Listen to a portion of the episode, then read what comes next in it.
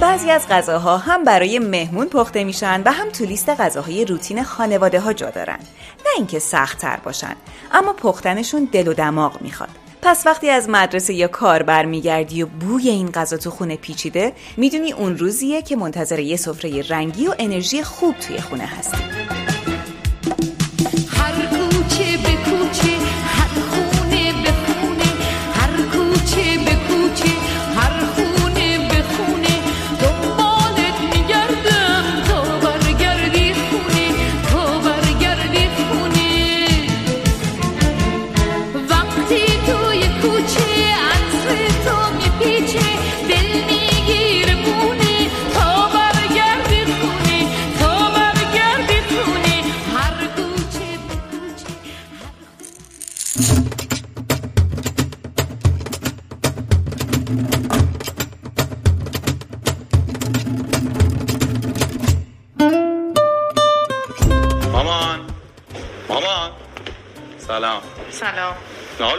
داشتین واسه من چیزی مونده توی این قسمت می‌خوایم راجع به غذایی صحبت کنیم که به جرأت میشه گفت جز لیست ده غذای مورد علاقه بیشتر ایرانی هاست. بله، لوبیا پلو.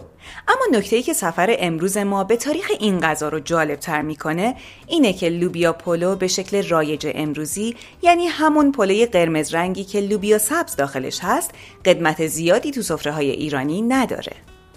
تو دورانی بچگیمون و جوانی و جوانی یعنی مثلا تو خونه مامان و بابای من پخته نمی‌شد.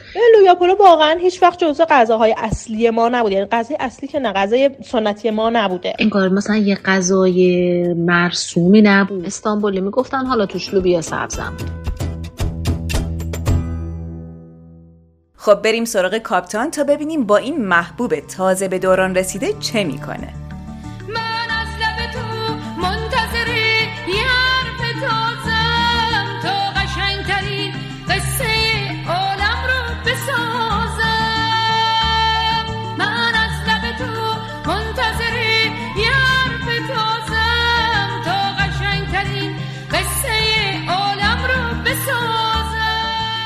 می‌خوام لوبیا پلو درست کنم.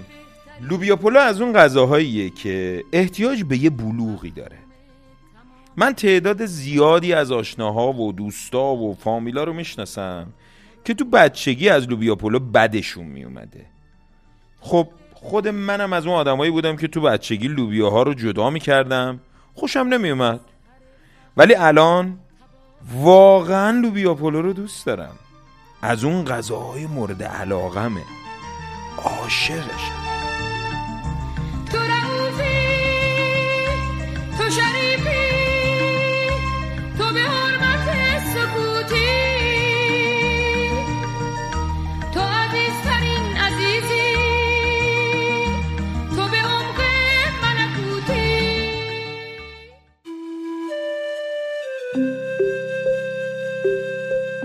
من بنده لوبیا پلو هم خب با سالاد شیرازی. لحظه ای هست که من بهش میگم لحظه طلایی لوبیا پلو. اون لحظه که در قابلمه رو بر میداری و شروع می‌کنی به کشیدن لوبیا پلو توی دیس.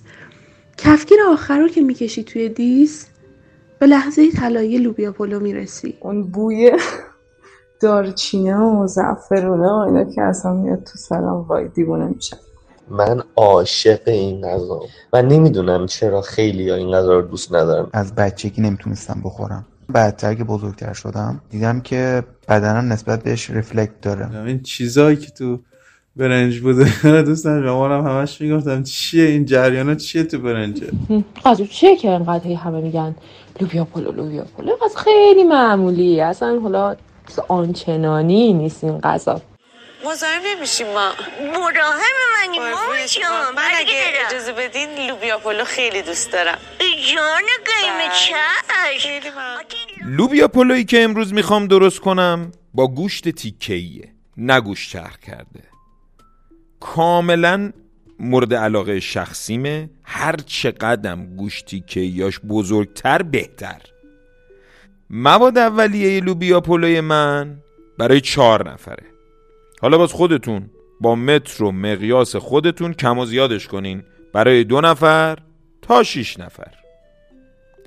برنج سه پیمونه. پیاز دو عدد متوسط. گوشت گوسفندی 400 گرم. لوبیا سبز 400 گرم. رب گوجه فرنگی خوشمزه و خوشرنگ روژین سه تا چهار قاشق غذاخوری کره گوجه فرنگی. البته من از کنسرو گوجه فرنگی خورد شده روژین استفاده می‌کنم. از چند جهت واقعیت بهتره. ببینید بعضی موقع ها شما گوجه فرنگی رو تو فصل زمستون نمی‌تونید خوش رنگش رو پیدا بکنید. این کنسروا در بهترین شرایط گوجه فرنگی در تابستان کنسرو شدن و بسیار با کیفیتن. بنابراین حتما توصیه می‌کنم که از کنسرو استفاده کنید. نمک و فلفل سفید زردچوبه روغن زعفرون کره و شاید دارچین بزنم. البته هنوز نمی‌دونم. سیب زمینی هم برای تهدیگ البته اختیاریه می‌تونید از نونم استفاده کنید. در مورد نون تهدیگ توضیحی دارم. خدا رحمت کنه معلقا خانمه. وقتی که زنده بود برای هر کسی که پشقاب برنج می‌کشید یک کف دست تهدیگ میذاشوش خدا بیام خدا رحمتش کنه. تا مواد اولیتون رو آماده می‌کنین به سراغ تاریخ این غذا بریم. اما قبل از اینکه سراغ تاریخچه خود لوبیا پلو بریم بهتره کمی به عقبتر از اون برگردیم و راجع به روش های پخت برنج یعنی پلو و چلو صحبت کنیم. چلو و پلو هر دو روش های متفاوت طبخ دانه برنجه. پلو به صورت کته یا آبکش شده برای غذاهایی استفاده میشه که برنج با مواد غذایی دیگه ترکیب و به صورت مخلوط طبخ میشن. مثل لوبیا پلو، عدس پلو، شوید پلو یا نمونه های زیاد دیگه ای که همه می‌شناسیم. همونطور که توی کتاب دانشنامه فرهنگ مردم ایران هم گفته چلو یا چلو از انواع بسیار رایج پخت برنج در ایرانه که برخلاف پلو بدون افزودن مواد دیگه پخته و همراه با خورش و یا کباب خورده میشه. این نام در قیاس اللغات و فرهنگ نفیسی به صورت چلا اومده و خشک برنج هم معنی شده. بعضی از محققها واژه چلو یا چلا رو احتمالا برگرفته از واژه چلتوک یا شلتوک و یا چاول یا چلتوی هندی به معنی برنج درو نشده یا پوست نکنده می‌دونن. بعضی هم اون رو واژه‌ای مغولی میشمارن. اما تاریخ این قوت قالب امروزی ایرانی ها به کجا برمیگرده؟ شالیزار سبز و بیدار پیرهن عروس پوشیده عطر خاک عطر مهتاب عطر تازه امیده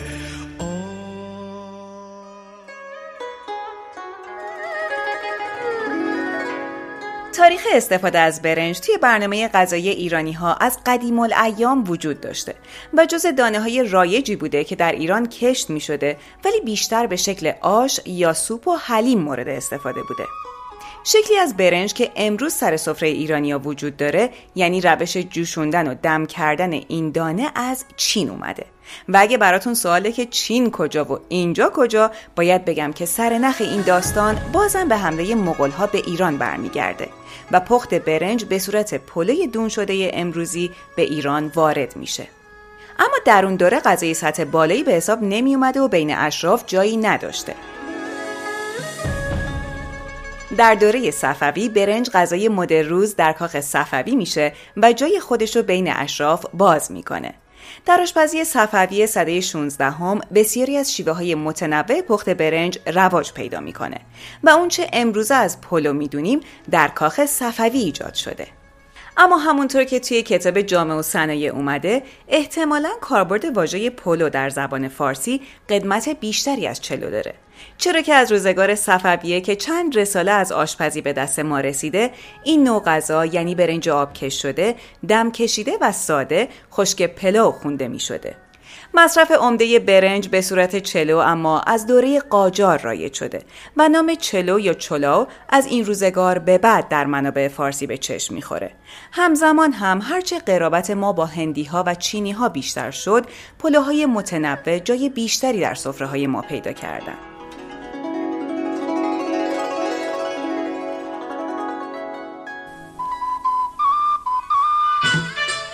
به گفته نجف دریابندری ترچلو چلویی که هنگام آبکش کردن اونو نرمتر برمیدارن. و اگه با نوعی سبزی مثل گشنیز، شوید و یا اسفناج باشه اون رو ترپلو مینامن. ترچلو و ترپلو رو معمولا برای روزای بیماری یا نقاهت درست می‌کنن. ولی تجربه نگارنده نشون میده که این غذای خوشمزه رو اشخاص صحیح و سالم با اشتهای بیشتری می‌خورن. در لغتنامه دهخدا پلو طعامی است که از برنج کنند و در آن گوشت و کشمش و خرما و مانند آن با ادویه کنند. آن را اقسام است. اگر با یکی از حبوبات مانند عدس و باقالی و لوبیا و ماش پخته شده باشد به اضافه آن کلمه عدس پلو باقالی پلو لوبیا پلو ماش پلو سبزی پلو آلبالو پلو زرشک پلو هویج پلو و کلم پلو و امثال آن و اگر بیگوشت و چیزهای دیگر باشد آن را چلو پلو خوانند.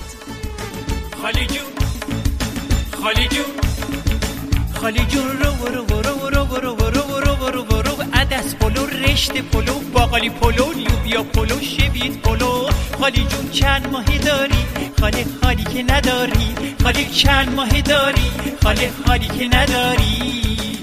یادآوری این نکته هم بد نیست که در گذشته رسم اضافه کردن گوشت یا مرغ یا ماهی به پلویی که بنشن یا تره بار یا سبزی کافی داشته باشه به خونه های مردم متمکن یا به مواقع خاص مثل عید و عروسی محدود بوده و عمومی از پیدا کردن اون مربوط به سالهای اخیره.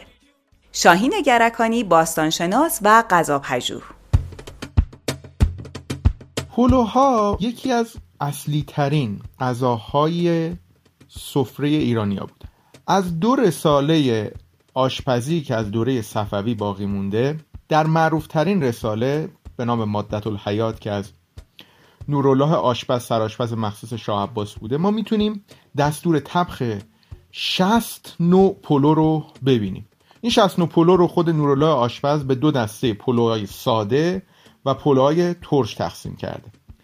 تمام این پلوها چه پلوهای ساده چه پلوهای ترش پایه اصلیشون برنج بوده که این برنج با گوشت و پیاز مخلوط می شده و ماده های دیگه بهش اضافه می شده مثلا تو بعضی ها مثلا مثل فلفل پلو بهش فلفل اضافه می شده مثلا نخود و کشمش و گوشت و بادام اضافه می شده مثل انار پلو. اینها همشون شبیه هم بودن. یعنی یک پایه اصلی داشتن که برنج و گوشت و پیاز بوده. یه ماده سومی هم بهش اضافه می شده از میون این شصت دسته یا شصت دستور طبخ پلو ما چند تاشو می‌تونیم هنوز ببینیم که تو سفره غذای ایرانیا وجود داره. مثل عدس پلو ماش پلو مرصع پلو آلبالو پلو. از این 60 انواع فقط این پلوها تا به امروز مونده و بقیه اونها که تنوع خیلی زیادی داشته تقریبا میشه گفت فراموش شد طبیعیه که این فرهنگ برنج جدید یعنی قاطی پلوها در دیگر آشپزخونه های کاخهای منطقه و مهمتر از همه در آشپزی عثمانی نفوذ کرده. با وجود این فرهنگ پلوی عثمانیا به صورت متفاوتی از فرهنگ غذایی مشابهش یعنی در ایران توسعه پیدا کرد. تفاوتهایی که بعدها به ویژه در شیوه های آشپزی بیشتر شد و هنوز هم وجود داره. در آشپزی عثمانی سده پانزدهم غذاهای برنجی که غالبا پخته می شدن عبارت بودن از برنج ساده، برنج با سبزیجات، برنج با گوشت، برنج با مرغ و دسری به نام زرده که برنج با زعفران و اصل بوده. پلوهایی که اینجا می‌خورن یکیش پلوی سفیده بعد یه مدل دیگهش هست که پلوی سفید با نخود این خیلی معروفه بین خودشون که با مرغ سرو میشه. و یکی دیگه هم یه استانبولی استانبولی پلوه که با لوبیا سبزه خیلی شبیه استانبولی ماه و اون غذاهایی که مثلا می‌خوان با لوبیا و اینها خورده بشه اون لوبیا قرمز منظورمه. اونو جداگونه میان مثل خورش درست می‌کنن بعد با برنج سرو می‌کنن.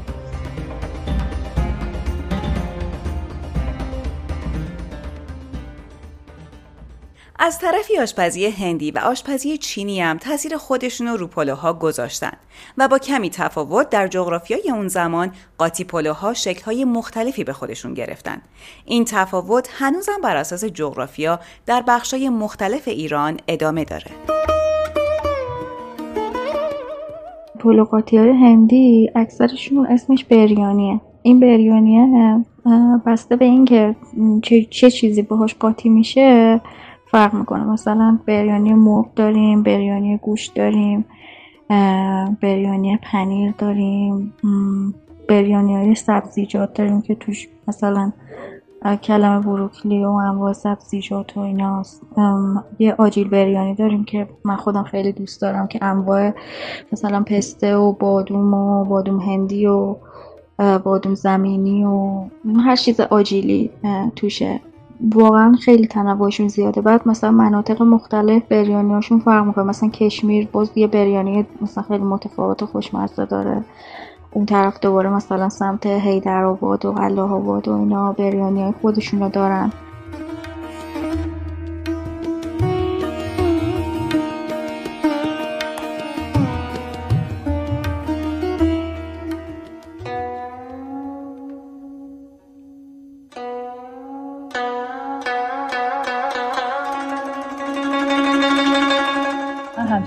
رو من خیلی توی چین می‌دیدم به خصوص توی رستوران های حلال و یا حالا به اصطلاح رستوران هایی که برای مسلمون هاشون هستش.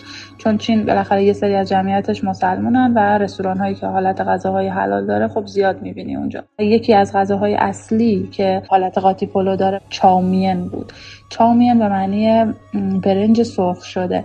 به این شکل برنج رو میپزن حالا حالت کته. بعد یه سری سبزیجات که آیتم اصلیش هم اه، پیازچه هست.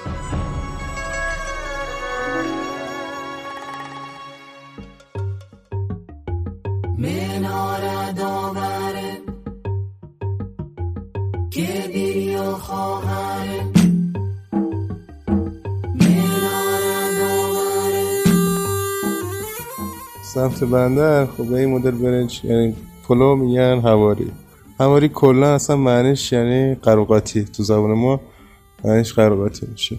و یه غذای روزمره مثلا استیفر طبقه متوسط بوده که دم دستی بوده و هرچی مثلا اضافه بوده از این اون ور می‌تونستن با هم قروقاتیش کنن و با برنج درستش کنن. به نظرم یه غذای همین الانش هم به عنوان یه غذای معمولی مثلا حتی تو رستوران هم باشه کسی زیاد تحویلش نمی‌گیره. یه گوشه از خیلی متواضعانه نشسته تو منو.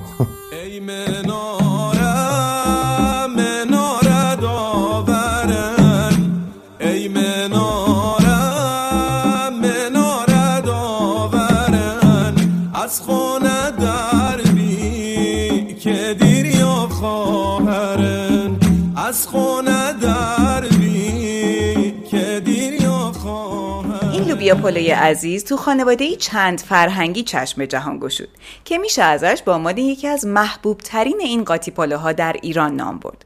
منظورمون از لوبیا پلو برنج قرمز رنگیه که تیکه های گوشت و لوبیا سبز داره. این توضیح اضافه از اون جهته که توی بعضی از بخشای ایران لوبیا پلو رو به غذایی میگن که با لوبیا چشم بلبلی و شوید مخلوط و طبخ کردن و این غذای مورد نظر ما رو به نامهای دیگه ای می‌خونن.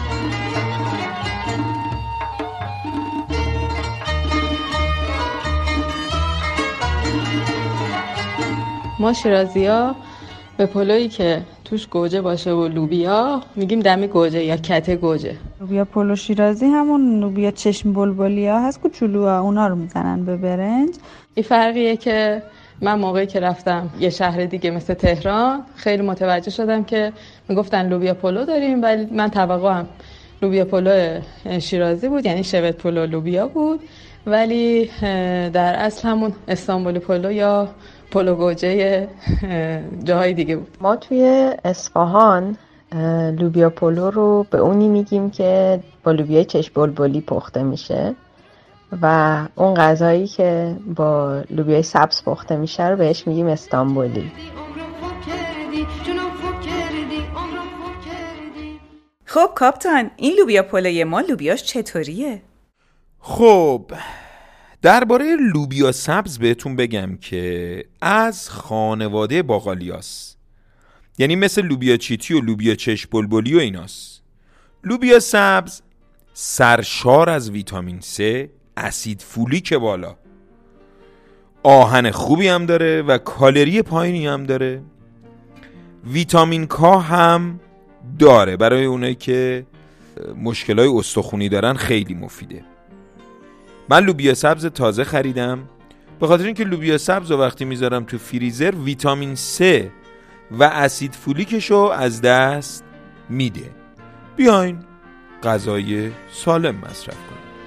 توی استان لورستان کشاورزا خیلی خوب این محصول رو پرورش میدن. فصلش هم بهار. بهار بهار صدا همون صدا بود صدای شاخه ها و ریشه ها بهار بهار چه اسم آشنایی؟ صدات میاد اما خودت کجایی؟ وا کنی پنجره ها رو یا نه؟ تازه کنی خاطره ها پنجره ها رو یا نه. تازه کنی خاطره ها رو یا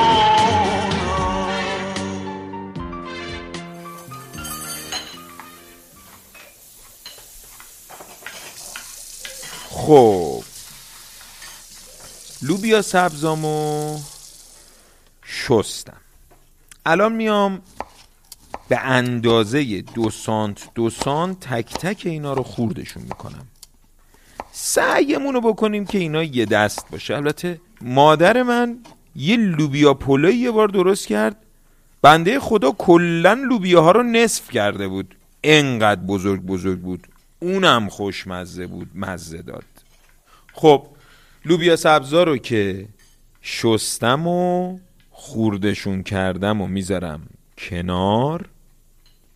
کتری برقیمو پر از آب می‌کنم و می‌ذارم جوش بیاد. خب ببین پوست دو تا پیازامو می‌کنم آماده میشم برای رنده کردن. یه قابلمه سایز متوسط برمیدارم. پیازایی که رنده کردم و میریزم توش. با یه مقدار روغن زیتون. زیر گازمم کم می‌کنم. خب. شروع می‌کنم که پیاز داغم رو آماده کنم.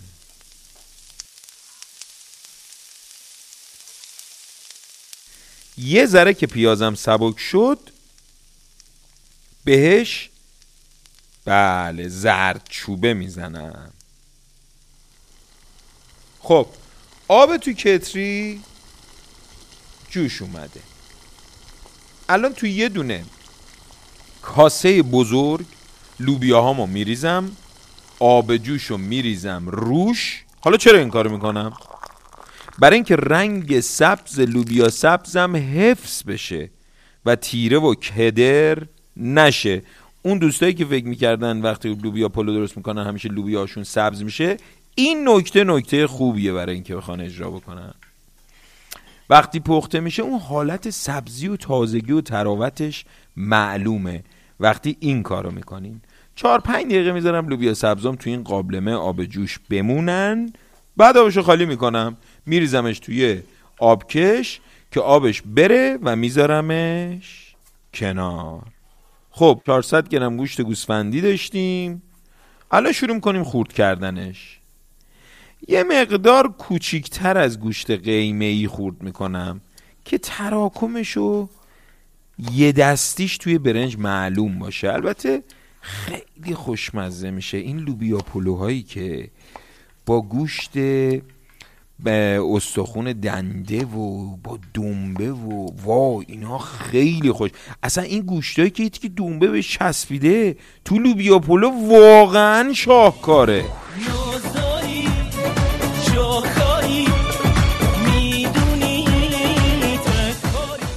خاطر قیمت گوشت حضورش تو غذاها اون رو رسمی تر می کرده و به اصطلاح جایگاه اون رو عیونی می کرده چون طبقه عام همیشه امکان مصرف اون رو به صورت روزانه نداشتن. هنوزم تو بعضی قاطی پلوها مثل عدس پلو و استانبولی و دمپختک و غیره این شکل نگاه پابرجاست. حالا اگر از گوشت تکه‌ای هم استفاده بشه باز هم بیشتر و به اصطلاح کلاس اون چند پله دیگه بالاتر میره. تیرام تیرام آخ جون. می‌خوام برام آخ جون. تو باغ نو. آخ جون. عدس پلو. آخ جون. لوبیا پلو. آخ جون. بخور و برو. آخ جون. تو پنجدری ما لوبیا پلو رو با گوشت چرخ گوسفندی درست می‌کنیم. ولی چند جا دیدم که با مرغ هم در... با مرغ ریش شده هم درستش می‌کنن. لوبیا پلو رو با گوشت رون گوسفندی آمادش می‌کنن. قسمتی که زیاد چربی نداشته باشه و صاف شده باشه. ولی با گوشت چرخ کرده هم درستش می‌کنن. با گوشت چرخ کرده درست کردم. آخ من چی گفتم به شما آخه؟ من معذرت می‌خوام. آشوخی کردم اگه آدم یاد منو خب گوشتاشو من جدا می‌کنم چون من گوشت نمی‌خورم. اگه تونستی جدا کن. اما تو بعضی خانواده ها لوبیا پلو بدون گوشت درست می شده مادرم البته اینو تعریف می‌کنه که ما می‌خواستیم اون رو بپزیم ما گوش نمیریختیم. من حتی یه بار به مادرم گفتم که مادر مثلا داری لوبیا پلو میپزی گوش بریز توش چون مثلا چیزی که بهشون یاد داده بودن این بوده که لوبیا پلو با گوش باید باشه. که مادر بزرگم برگشته بهش گفته اگه من می‌خوام گوشتمو بریزم تو این غذا که خب میندازمش آب گوشتش می‌کنم. چه کاری مثلا بخوام گوشت و حیف و میل کنم؟ عالی دوست داری دیگه گوش کردم عالی شد. ما همش چی برای شما نه دیگه نزنین دیگه. اونو توش نزنین من خالیشو می‌خورم. یه جوری برات ریزیز کردم. اگه تونستی در بیار. باید گوش بخوری جون بگیری مامان. چشم. گوشتام که خورد شد پیاز داغمم آماده شد. از روی گاز بر میدارم. یه قابلمه می‌ذارم رو گاز. خب یه ذره روغن بریزیم روش. بذاریم روغن قشنگ داغ بشه. حالا گوشتای خورد شدم و میریزم توی روغن داغ شده. فقط گوشتا رو هم نزنید. اجازه بدید گوشتا سرخ بشه. حالا چرا این کارو می‌کنم؟ برای اینکه اصاره گوشت خارج نشه مزش حفظ بشه. سه چهار دقیقه سرخ بشه بسه حواستون باشه نسوزه.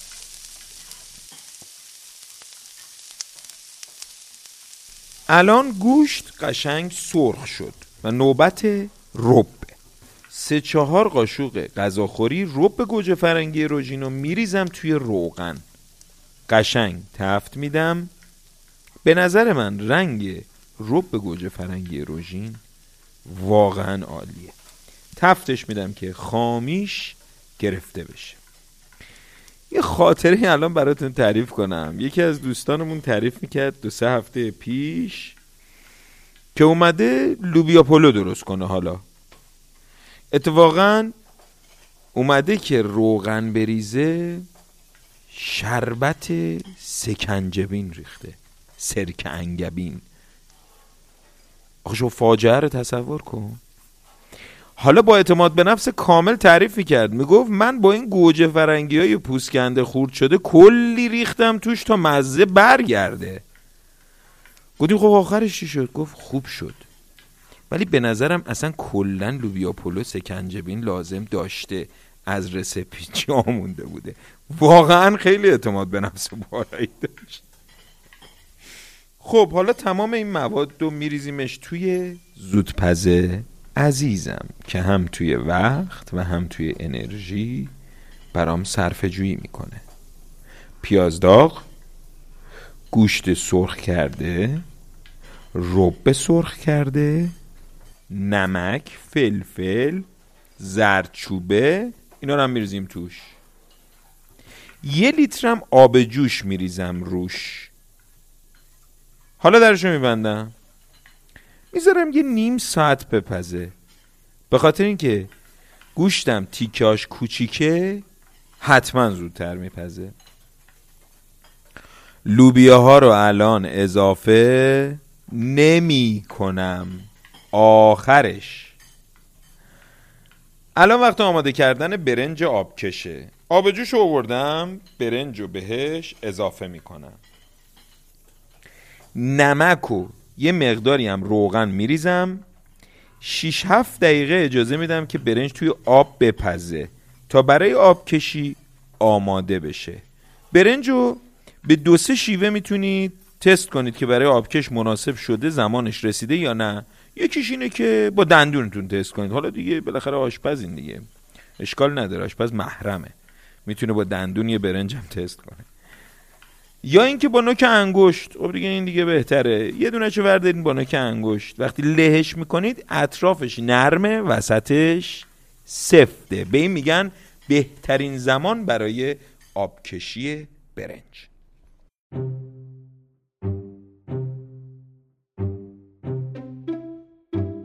برای پخت این غذا مثل همه غذاهای دیگه یه فوتای کوزگری لازمه. دو تا چیز توش فهمیدم. یکی اینکه لوبیا سبز و مثلا حتما تفتش میدن. یعنی این لوبیا سبز بعد خودش سرخ بشه حتما. بعد اینکه مایه نباید خیلی آبدار باشه. یه روغن محلی خوب آماده می‌کنه که ما تو شیراز بهش میگیم روغن خوبو. روغن خوبو رو یه قاشق غذاخوری معمولا گرم می‌کنه و روی غذا میده که خیلی خیلی طعمش رو جذابتر می‌کنه. نکته دیگه ای که راجع به لوبیا پلو و کلا قاطی پلوها وجود داره اینه که به نظر میاد با این مدل غذاها کمتر سیر میشیم. بنفشه مشمولی کارشناس و مشاور تغذیه راجع به این معضل برامون میگه. یه علتش بحث روانیه که خب اون حس خوشمزگی که داره و آدم ها دوست دارن که بیشتر مصرفش کنن یه بحث دیگهش بحث اینه که یه پلو ساده بیشتر می‌تونه قند خون شما رو بالا ببره تا اون یکی پلو. درسته که لحاظ کالری اون علت این که روغن میاد لای موادش و چربتر میشه کالری بالاتری داره. ولی به لحاظ افزایش قند خونی اگر بخوایم نگاه کنیم بهش برنج ساده بیشتر قند خون شما رو بالا می‌بره تا برنجی مثل مثلا لوبیا پلو.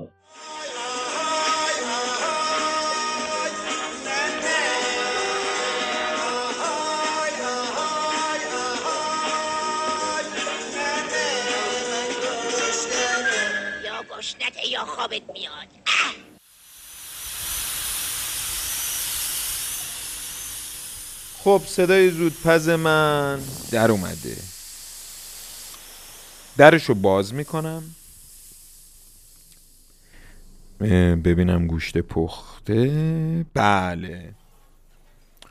به به هم ظاهر گوشتم حفظ شده هم قشنگ نرم شده و پخته. الان وقت اضافه کردن گوجه فرنگی های خورد شده است. گفتم بهتون من از گوجه فرنگی خورد شده روژین استفاده می‌کنم. مکمل بسیار درستیه. در کنار لوبیا سبز. یه ذره چک کنید که آب غذا کم نباشه. اگه کم بود یه نصف لیوان آب جوش توش اضافه بکنید تا بذارید خوب عمل بیاد. یه 15 دقیقه این لوبیاها و گوشتا با هم بپزه. در زودپز رو دیگه نمیبندم. تو این فاصله میام. سیب زمینی ها رو حلقه حلقه می‌کنم. یه ذره مزه دارش می‌کنم برای تهدید.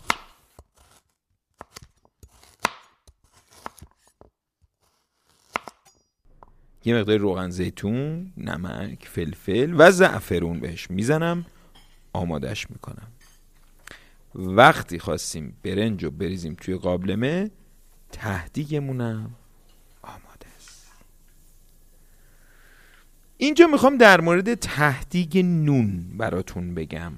یادتون اولش گفتم اگه نون بخوایم بندازین تهدیگش یه توضیحی داره. ببینین بیایم با هم رو راست باشیم. اگر می‌خواین یه تهدیگ خوب با کیفیت با یه نون با کیفیت داشته باشین یادتون باشه نونایی با کیفیت نونایی که فرایند تخمیرشون درست شده باشه. نونایی با کیفیت نونایی که در طولانی مدت باعث ترش کردن معدتون نشن. نونایی با کیفیت نونایی که استاندارد تولید بالایی دارن. نان سنان تولید کننده نونای بسیار با کیفیتیه. تخمیر درست و کیفیت بالا.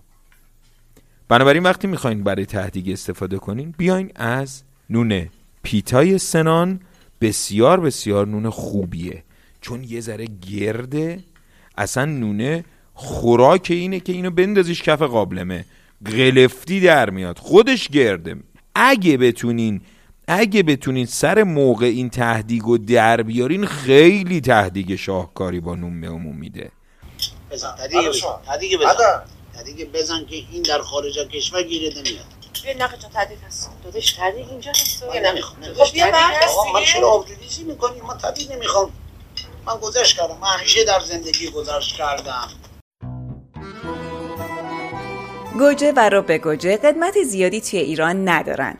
برای توضیح این موضوع نجف دریابندری تو کتاب مستطب آشپزی به خوبی این توضیح رو میده. اینجا می توان به مناسبت موقع نکته ای را در مورد چاشنی و رنگ غذاهای ایرانی در سالهای اخیر پیش کشید. رب گوجه فرنگی یا گوجه فرنگی تازه ماده است که هم مزه ترش و شیرین است و هم رنگ سرخ قوی دارد و می توان آن را به صورت چاشنی و رنگ غذا به کار برد. این کاری است که ما مدت هاست می کنیم. اما به نظر نگارنده مزه و رنگ گوجه فرنگی با بسیاری از غذاهای ایرانی بیگانه است و کیفیت اصلی آنها را از میان می‌برد.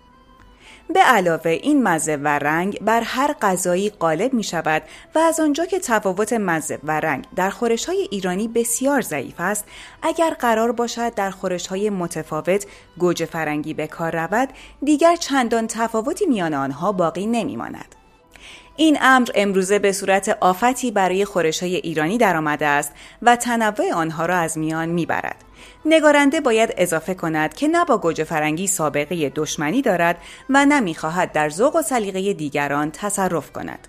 آنچه می‌خواهد بگوید این است که گوجه فرنگی رنگ خالص نیست بلکه نوعی ماده غذایی است چیزی که به هر خورشی زده می شود آن را به خورش گوجه فرنگی مبدل می کند چنان که مثلا اگر به خورشی گوجه سبز یا آلو بزنیم خورش گوجه سبز یا آلو به دست می آوریم حال اگر کسی بخواهد همه خورشهایش را مبدل به خورش گوجه فرنگی کند البته خود داند.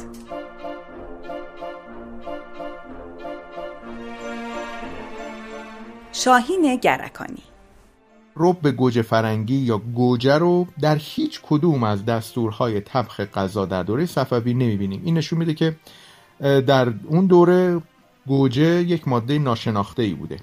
نکته جالب اینه که ما در اون دوره استفاده از رب برای طبخ این پلوها داشتیم. مثلا یه پلویی بوده به نام سیاه پلو یا یه پلویی بوده به نام رب انار پلو. که می اومدن از رب انار استفاده می‌کنن برای رنگ دادن به این پلوها همینطور ما توی دستورهای آشپزی این دوره انواع لوبیا رو هم خیلی کم می‌بینیم. لوبیا سبز که به هیچ عنوان وجود نداره. تنها لوبیا به صورت خیلی محدود در پخت یکی دو نوع آش ما لوبیا رو می‌بینیم که نشون میده باز هم لوبیا یک فراورده نوظهوری بوده. غیر از دوره صفوی تو دوره قاجار هم گوجه و لوبیا سبز وجود نداره. البته ما یک نوع پلو داریم به نام لوبیا پلو دستور طبخ غذایی دوره قاجار تقریبا متعلق به دوره ناصر شاه. اما این لوبیا پلو خیلی شبیه به عدس پلو یعنی از لوبیای سفید و قرمز استفاده شده مخلوط با برنج و گوشت. این خیلی عجیبه چون که هم گوجه و هم لوبیا سبز فراورده های غذایی بودن که تقریبا همزمان با دوره صفوی وارد اروپا شدن. از کجا؟ جفتشون از آمریکای جنوبی یعنی بعد از فتح قاره امریکا گوجه وارد اروپا میشه و همینطور لوبیا سبز. تقریبا در نیمه دوم عهد قاجاریه گوجه اولین بار توسط دوستعلی خان معیر الممالک از ارمنستان وارد میشه. به خاطر همین اون موقع تو تهران بهش می‌گفتن بادمجان, ار... بادمجان ارمنی.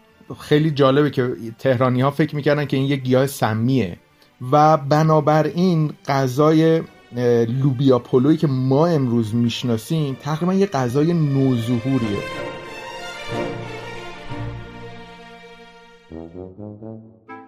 اما این میون خاطره های بامزه از غذاها همیشه تو ذهن ما باقی میمونه. من مادر من یه جور بچه هاشو بار ورده بود. می‌گفت بچه هر غذایی که بزرگتر درست می‌کنن باید بخوره نباید ایراد بگیره. چون اون چیزی که مثلا تو خونه بوده ما درست می‌کنیم. نمیشه بگی الانی برم بخرم بیام. بعد این دیگه ما تو ذهن مونده بود که مامان هر چی مدرسه من درست می‌کرد میشستیم میخوردیم چی نمی‌گفتیم یه روز تو مدرسه بودیم دیدم که بچه ها دور هم جمع شدن بازی می‌کنیم. در اومد یکشون گفتش که من غذا کتلت اصلا دوست ندارم مثلا. به مامانم میگه من کتلت نمی‌خورم. چیز دیگه برای من درست کن. اون یکی میگه اصلا مامان من می‌دونه من این غذا رو مثلا لوبیا پلو دوست ندارم ولی درست نمی‌کنه. ما گفتیم خوب چه خوب شد. ما بریم به مامانم بگیم اینجوری. اومدیم خونه دیدم مامانم لوبیا پلو درست کرده و بچه ها نشستن دور سفره و همه ریخته. تو سینی و سر سفره. اون موقع که زمستونا آفتاب میافتاد تو اتاق افتاد تو سفره خیلی قشنگ. اومدم گفتم بزن مثل بچه منم خب عقلم نمیرس من گفتم من دوست ندارم لوبیا پلو نمی‌خورم. اون نگاه من که گفت وا. چرا دوست نداری گفتم نمی‌خوام. من دوست ندارم لوبیا یه چیز خوب درست کنم مثلا اون غذام خیلی هم خوبه. می‌خوای بخور نمی‌خوای باش برو هیچی. ما قرار کردیم پشتون رفتیم یه اتاق دیگه.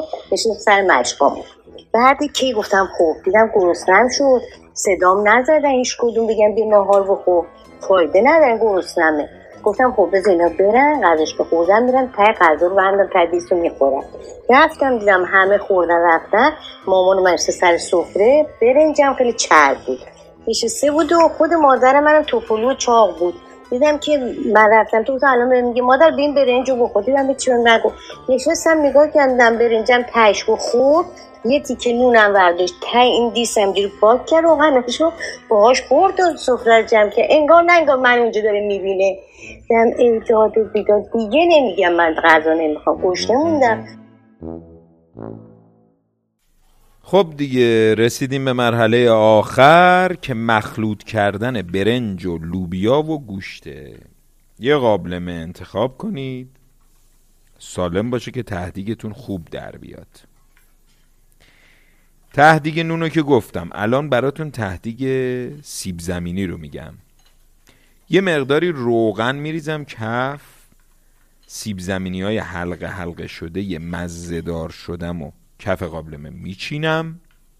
خب حالا یه مقداری از برنج میریزم روی سیب زمینیام. دو ملاقه مایه لوبیا پلو میریزم روش. ببین یه نکته بهتون بگم من مثلا لابلای تهدیگ سیب زمینی بدم نمیاد. اون مایه لوبیا پلو رو بریزم یعنی قبل از اینکه برنجو بریزم اینو بریزم. ولی خب استانداردش اینه که فاصله بین سیب زمینی و برنج حفظ بشه. ولی باور کنید با اون مایه لوبیا خیلی خوشمزه میشه. الان همینجوری لایه به لایه یه کفگیر برنج یه ملاقه خوراک. اضافه کنیم تا قابلممون پر بشه. ببینید این وسط ها باز دوباره اینا تریکه دیگه اینا چیزای خوبیه. می‌تونین زعفرون اضافه کنین کره آب شده اینا همش یه مزه خاصی میده. خب آخر کارم می‌تونید یه مقداری آب لیمو من اینو دوست دارم. یه آب لیمو ترش تازه بریزین رو برنجمون. من دارچین اضافه نمی کنم خیلی ها پودر هل میریزن دارچین میریزن گل محمدی میریزن می‌تونن هم اضافه کنن خوبم میشه. ولی از قدیم شنیدم که میگن دارچین دوز ادویه هاست. به خاطر همین خیلی بو و طعمش حاکم میشه توی غذا. بنابراین من توی این لوبیا پلوم دارچین نمیریزم. خب با ته قاشق چوبیمون یه چند تا سوراخ وسط برنج درست کنیم. که بتونه بخار قشنگ بیاد بالا. خب در قابلمه رو میبندیم. سی و پنج تا چهل دقیقه وقت مناسبه تا لوبیا پلو ما دم بکشه. من برم بسات میز رو آماده کنم. تو این فاصله هم یه سالات شیرازی عالی درست کنم و برگردم. دوم دوم دوروروم دوروروم دوروروم دوم دوم دوروروم دورودوم دوم دوم دوم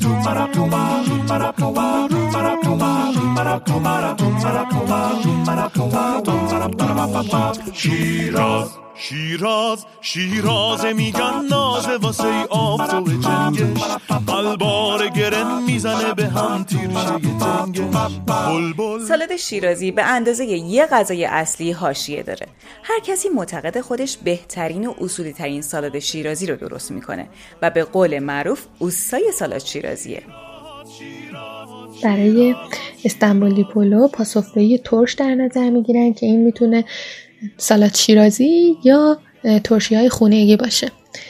سالاد شیرازی هم که باید با دقت و حوصله آماده بشه. سالاد شیرازی که خیاراش خیلی ریز و مکعب مربع های خیلی کوچولو شده باشه. پیازش پیاز قرمز حتما. و یعنی ترجیحاً.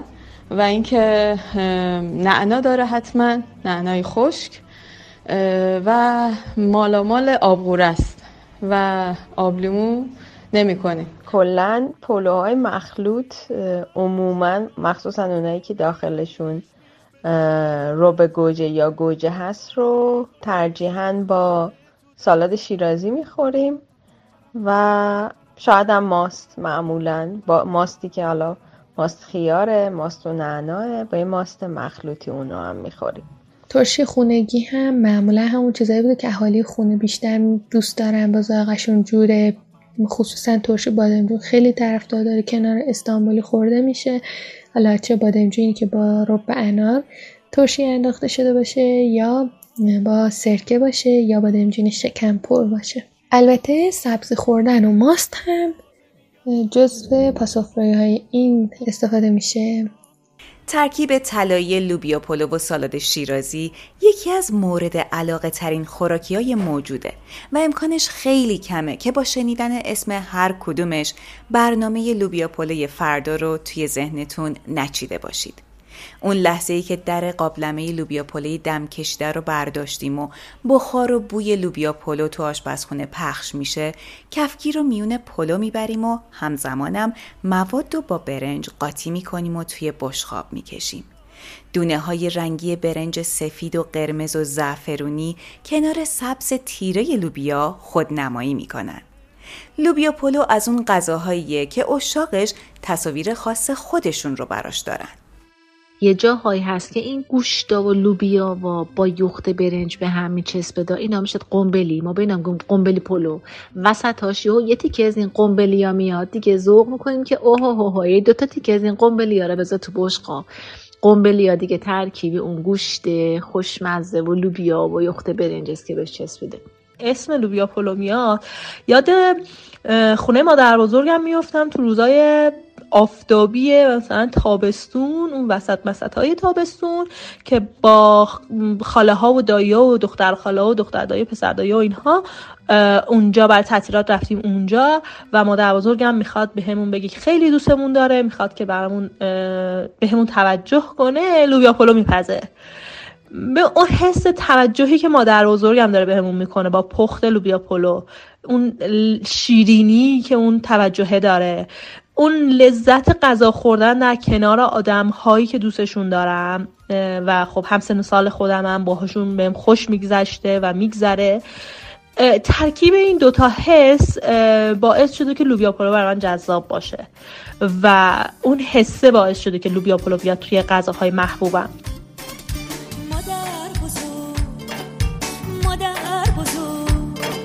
چشام هنوز درات مادر بزرگ. مادر بزرگ برات حلاکه مادر بزرگ. مادر بزرگ. چشام هنوز براته مادر بزرگ. مادر بزرگ. آخ دلم برات خب لوبیا پلوی من آماده است. بوی لوبیا پلو رو تجسم کنید عجب رنگی. اصل لوبیا رو باید ببینید اینجا.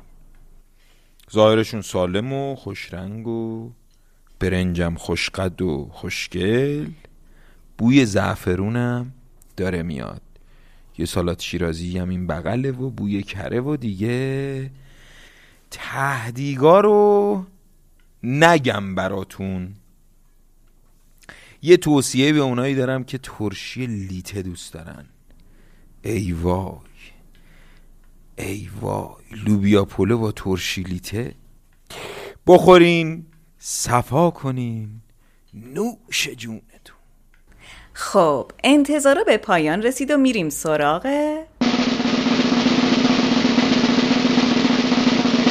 تهدیگ که از محبوبیت اون هر چی بگم کم گفتم. یعنی این تهدیگ تهدیگی نیست که باید بخوری این تهدیگ باید بگیری بکشی به چشات. عین سرمه این ور اون ور تمیز.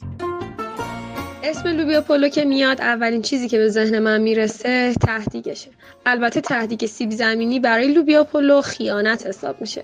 به نظر من تهدیگ لوبیا پلو باید نون لواش باشه که برشته شده باشه چرب و چیلی هم باشه. یه عطری داره که نگو نپرس. تهدیگش من خودم چون خیلی شیکم هم یه جوری درست می‌کنم که هم برنجش یه کمی تهدیگی بشه. چون خب پیاز و گوجه هم داره خیلی خوشمزه میشه. و هم تهش سیب زمینی هم می‌ذارم. من اصولا تهدیگ نون و اینا براش نمی‌ذارم. یه کاری که می‌کنم روغن با زردچوبه میندازم. تقابلمه. و بعد یه قاشق روب روبی گوجه میندازم اونجا و اینو اون تر رو بره اون تر همش می‌زنم. و بعد برنجم و میریزم روش و شروع می‌کنم لایه به لایه دیگه میام بالا. فقط زیری این قابلمه را که ده چون روب خیلی زود میسوزه. زیرش من خیلی کم می‌کنم. همه تهدیگ و خودش خورد.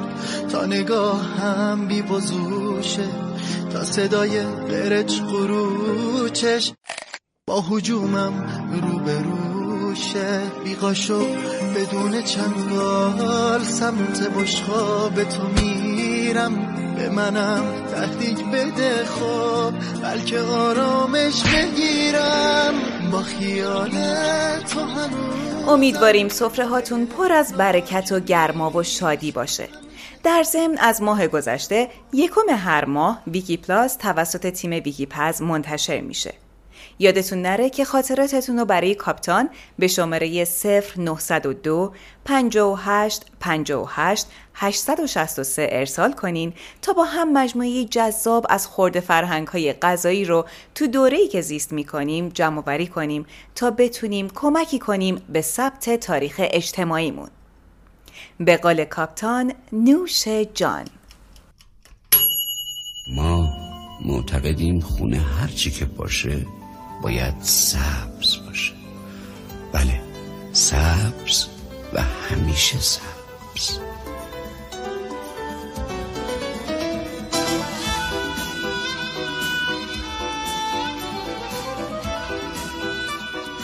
شماره چهاردهم از پادکست ویکی پز رو شنیدید که در یکم اسفند ماه 1401 منتشر شده و اسپانسر اون شرکت نامینیک نهاد سنان و کشت و صنعت روژین تاکه. این شماره از پادکست ویکی پز حاصل لطف و مهر عزیزانیه که تجربیاتشون رو بدون هیچ چشم داشتی با ما در میون گذاشتن.